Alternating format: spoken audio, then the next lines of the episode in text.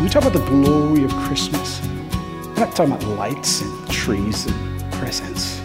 We're talking about the Lion of Judah.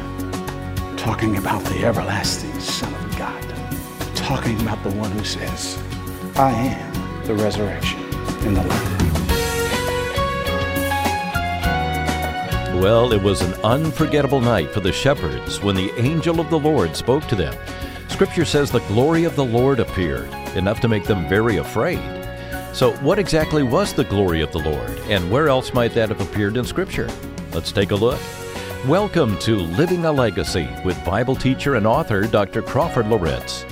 Crawford has been teaching and sharing the Word of God for over 50 years, serving as a pastor, conference speaker, and seminary professor. His books include Your Marriage Today and Tomorrow, co authored by Karen Loritts, the book Leadership as an Identity, and Unshaken. The messages we feature on Living a Legacy come from Crawford's 15 years of service as senior pastor of Fellowship Bible Church in Roswell, Georgia. Now retired from church work, Crawford heads the Christian leadership mentoring program called Beyond Our Generation. And we're glad Crawford has joined us briefly here before the message. Crawford, Merry Christmas. Well, Merry Christmas to you too, Bill. At this point in your ministry life, you've preached many Christmas messages over mm-hmm. the years. What mm-hmm. still moves you about the story of Christ's first coming? Yeah, it's just the glories of our great King, right? It's it's hmm. the whole incarnation just grabs me, and uh, it's that God would love us so much hmm. that He would send His Son, the Savior and King in the form of a baby. You know, so much of the Christmas story surrounds that word rejoice. Oh, just incredible joy. And I think the gratitude increases as you look at how good God has been and, and you savor the person of Jesus. When mm. the more you walk with Jesus, the more you are struck with profound delight and joy and appreciation for who he is and what he's done and yes. Christmas is is the is the beginning of it all. Absolutely. Well, thanks so much Crawford. We'll check back again at the close of our program. Good. We're in a series called The Glory of Christmas, and today's study takes us again to Mark chapter 9. Crawford continues to look at three incredible events in the life of Jesus, which underscored three aspects of his glory. Those events were the transfiguration, the raising of Lazarus from the dead, and the healing of the paralyzed man. So again, let's head to Mark chapter 9. Here's Crawford Loritts on Living a Legacy. He is all that you need. He's all that you need. You don't need Jesus plus anything. All you need is Jesus. He is the source of everything. Hmm. Well, what does glory mean? It means magnificence. Magnificence. Unbelievable beauty. Secondly, glory means preeminence. Preeminence. By preeminence, what I mean is that it's, it's it, preeminence means uh, um, his presence and his power. But watch this, watch this. Uh, when we talk about his preeminence, we can't, we can't, there's no, there's no, there's no one-to-one relationship in this life. There's nothing, there's no illustration that I can come up with that grabs it. When we talk about his preeminence, whenever he shows up in his mighty power, everything else shuts up. So when we, we talk about the preeminence of Jesus, what we're talking about is the acknowledgement of his lordship over everything. We're talking about his presence and we're talking about his absolute power. And that's what the story in John 11 is all about when Jesus raises Lazarus from the dead. That's what that story is all about. It is, it is, it is the manifestation of that side of his glory that underscores his preeminence. Now, I don't have time to go through the whole story there. I want to extract three, three declarations from the mouth of Jesus to underscore the principle that I want to, want to get across from you. But let me just summarize the story here. Mary and Martha had a brother named Lazarus. And Lazarus was sick, and Jesus was ministering. And they asked Jesus if he would come because Lazarus was sick. And Jesus uh, put him off. put them off. And uh, by the way, don't get upset when Jesus doesn't answer your prayer when you ask him to, because when he shows up, it's always the right time. So he, he, he put them off. He didn't show up. And he said earlier that this sickness is for the glory of God. They didn't get it then, but they're going to get it later. They didn't get it then. So later on, as he delays, by the time he does show up, Lazarus has been dead for four days. Martha comes to Jesus and um, he's, you know, they're, they're, in Bethany right outside of Jerusalem, and she comes to Jesus and says, Jesus, you know, if you had been here, this would not have happened. And Jesus said, Well, you know, God will raise him. Well, she thought he was talking about on the last day. And she said, Well, I know on that day he will be raised. And here's the first declaration. No, you don't get it, honey. Now, he didn't say that. That's my insight. But, and sweetheart, you, you don't have a clue. I ain't talking about the last day.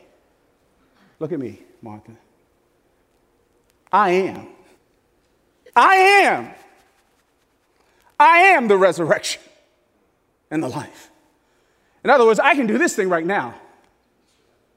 You, you don't know who you're talking to. And listen to me, listen to me, listen to me. Some of you are sitting here and you are so disappointed with God. You've got, you've got a Lazarus in your life. You got death all over you. You got dead situations. Your finances are dead. Your family is dead. Your life, your spiritual life is dead. There's death, death, death. I'm here to tell you today that there's no such thing as a death that Jesus cannot resurrect. Jesus said to her, No, you don't get it. I am the resurrection and the life. And then down in verse 40, he makes a second declaration.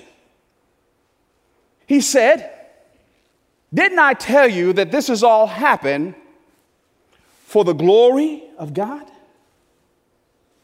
The reason why you're in this situation is because God wanted to demonstrate to you his power. And the reason why you're out of a job and the reason why things are not happening in your life is not maybe necessarily because you've sinned. It could be because God wants to wait at the opportune moment so that you'll never, ever, ever forget His power to deliver in your darkest moments. The glory of God. That's the reason why we have got to stop with this horizontal relational theology and think more Godward.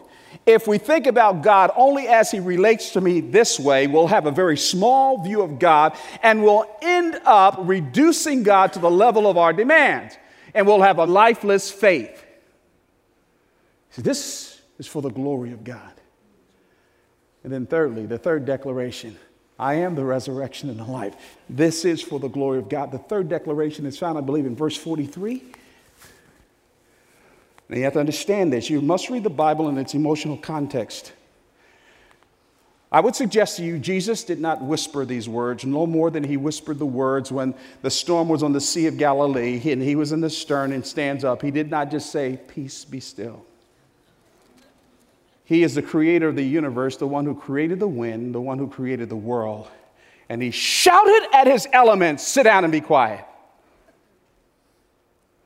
And Jesus stands. He says, Roll the stone away. And I don't think he whispers. As the great God of the universe demonstrating the glory of God, he says, Lazarus, come forth. Church, do we have any idea who Jesus is?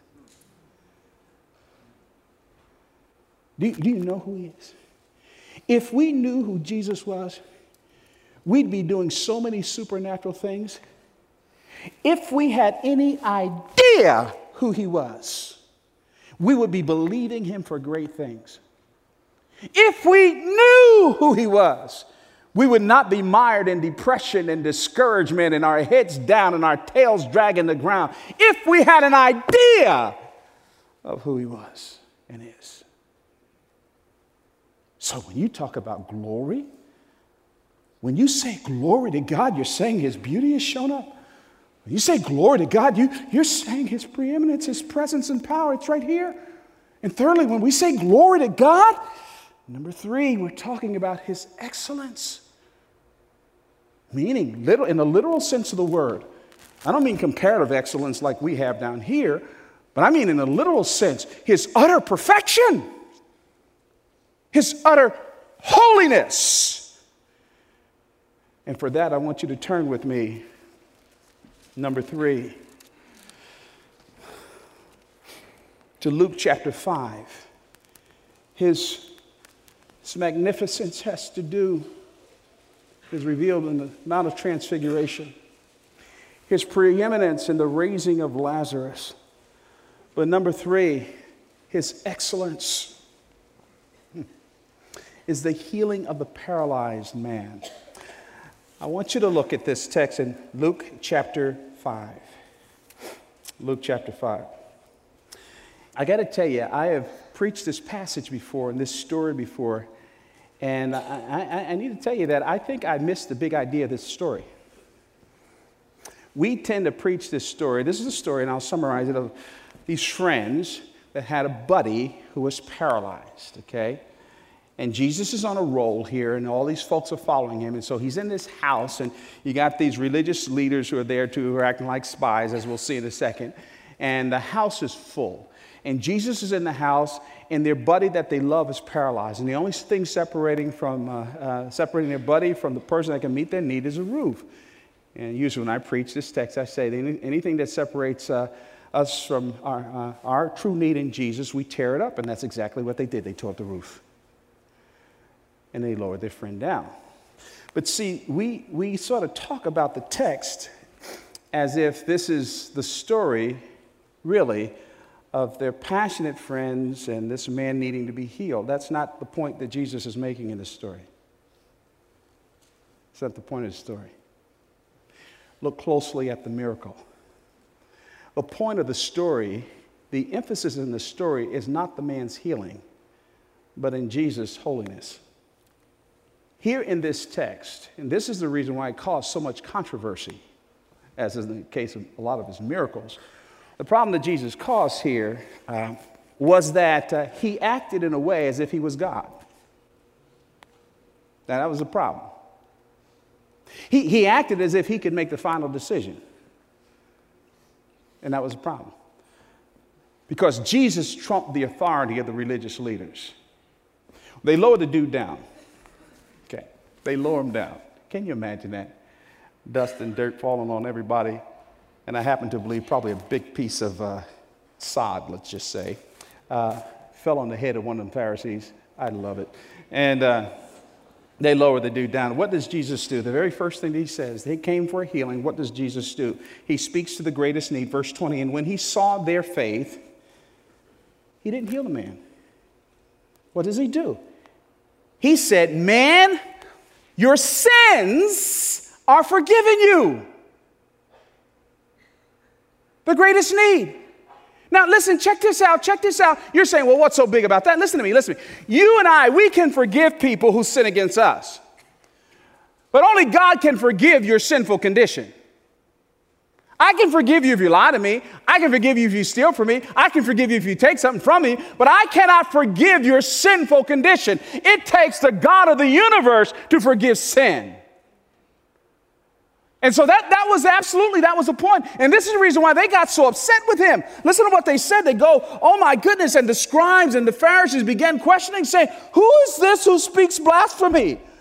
Who can forgive sins but God alone? And I can imagine Jesus said, and I mean, that's the point.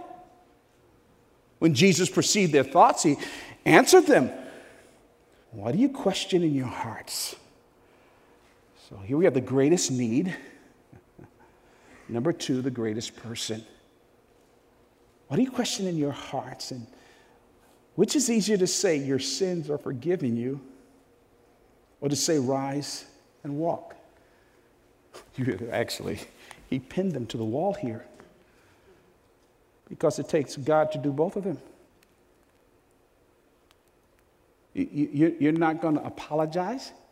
You're not going to try to explain what you just said. He said, No, which is easier? What would you like for me to do? Heal him? I said, Well, only God can do that. Forgive his sins? Oh, wow. Believe God can do that? Listen to the passage. Remarkable. While they're contemplating the answer to that, you got to feel the drama of all of this. You sense this? You, are you're, you're in that house, okay? You got, you got like dirt clumps and everything all around you, and, you know, homeboy scribe got a piece of grass coming over his eye and dirt down his tunic and stuff. And, and Jesus is, you know, forgave the man of the sin. You talk about drama, Jack. I mean, this is worth everything here. We're watching this thing, all right? And so Jesus said, which is easier to say, your sins be forgiven or be healed, which is easier to say. And while they're, compl- uh, while, while they're kind of, you know, commiserating about that and caucusing, what does Jesus do? God Almighty, it's amazing. It is amazing. You know, the Bible is incredible. If you don't love this book, what's wrong with you? This is, this is marvelous. This is what he says. they're, they're contemplating this. And Jesus turns to the dude while they're trying to figure this out. He says, By the way, I say to you, pick up your bed and go home. He does them both. I ask you again do you have any idea who he is? Do you know who he is? Do you know who he is? He is the Lamb of God who takes away the sins of the world. And I want you to notice where the miracle takes place. The miracle did not stand on its own. And watch folks who boast about their spiritual gifts of healing or their spiritual gifts of words of prophecy and all of that stuff. Watch them. Watch how they speak. Watch how they speak. And watch the direction of the attention. If the direction of the attention is toward their gifts and their insights and their abilities, you run away from them so fast that your shirt tail doesn't touch your backside.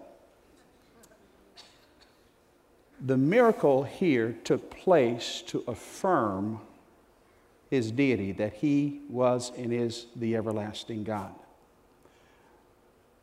Thus, the greatest response. The greatest need was his sin, the greatest person is Jesus, and the greatest response was to glorify God. The man glorified God, hmm. and the people glorified God. I, I know that um, we, we live in a world where it's important to know how we are put together as people and our personalities. We live in a society that is full of resources that we really need to use.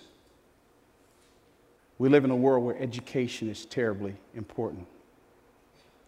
And trust me, I'm a great believer in education.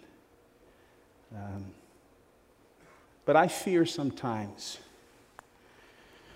that we trust more in the stuff that we can measure and analyze and accrue and get for ourselves. And we only go to Jesus when we're in a jam, rather than building our hearts and our lives on this magnificent Savior, on this preeminent King on the author of cleansing. And I want to plead with all of us, and I know it is just, it's a matter of, of, of place. I want to plead with us. Let's be Jesus people, where Jesus is the core, where we do not apologize for his beauty and his power. Let's not be people of excuses who keep excusing our lack of growth and our lack of development by all kinds of nice little euphemisms about where we are and my background, and you don't know where I came from, and you don't know the things that contributed to me. If he can be transfigured on a mountain, if he can say, Lazarus, come forth, if he can cleanse this man and tell him, get up and walk, I think he can change us. Don't you think he can change us? You see, the point of the glory of God is not just exalting Him, but having that glory shine through us. So we talk about the glory of Christmas. We're not talking about lights and trees and presents. We're talking about the Lion of Judah. Talking about the everlasting Son of God. Talking about the one who says, I am the resurrection and the life. Father, we thank you for the glory of Jesus, the glory of his life. Thank you for your presence. Thank you for loving us. Thank you for leading us. Thank you for giving us a Savior. When we look at our failures and our inadequacies, we all want to throw in a towel. But we can hear him say, Crawford, come forth. Lazarus, come forth. Thank you, O oh God, for Jesus. He is our sufficiency. And I pray that each one of us will walk out of here today with our heads held high, not in human arrogance, but in great divine confidence that we have an all sufficient, glorious Savior. In Jesus' name. Bible teacher Crawford Loritts listing three incredible events in the life of Jesus, events underscoring three aspects of his glory. Those events were the transfiguration, the raising of Lazarus from the dead, and the healing of the paralyzed man. And we also learned that the glory of God means his magnificence, his preeminence, and his excellence. And with that, we wrap up Crawford's series called The Glory of Christmas. And Crawford, I think this series illustrated again the unique aspect of God's plan of redemption. You stop and think of the incredible way in which our Savior has blessed mm. us. And, mm-hmm. you know, you can almost go to any spot in the Bible and, uh, Jesus is the backdrop of everything that's written in the scriptures, and you can see our Savior mm. um, doing marvelous things for us. What a wonderful Savior! Yes, He is. And his birth, life, death, and resurrection demand that we draw some conclusions about him and about our relationship with him. Well, I think, first of all, uh, if he's not our Savior, we need to make sure that he is. Yes. And we can do that by saying, Lord Jesus, thank you for dying on the cross in my place and for my sin. I, I, I, I open my heart to you and I turn from my sin and I receive you as my Savior and Lord. And then I think for those of us who are followers of Jesus, the sweetness of these things. We realize that we don't bootstrap the Christian life. Hmm. That that He's our Savior, not not just in terms of when we trusted Him as Savior and Lord, but He is our Savior today. He mm-hmm. continues to bless us. He continues to meet our needs. He continues to provide for us. Hmm. And our hearts should be filled with holy gratitude. Amen. Well, Crawford, thanks for being with us. And again, Merry Christmas. Yes, and to you too, my dear friend. Now, perhaps you joined us midway in this message. You can listen to it in its entirety on our website, livingalegacy.org, livingalegacy.org, or select it on a number of streaming platforms. Would you get in touch with us this week? Just a few sentences will help let us know you're there. Email legacy at moody.edu, legacy at moody.edu, or write to Living a Legacy, Moody Radio, 820 North LaSalle Boulevard, Chicago, Illinois, 60610. And thank you so much. For Crawford Loritts, I'm Bill Davis. Merry Christmas to you. This program is a production of Moody Radio, a ministry of Moody Bible Institute.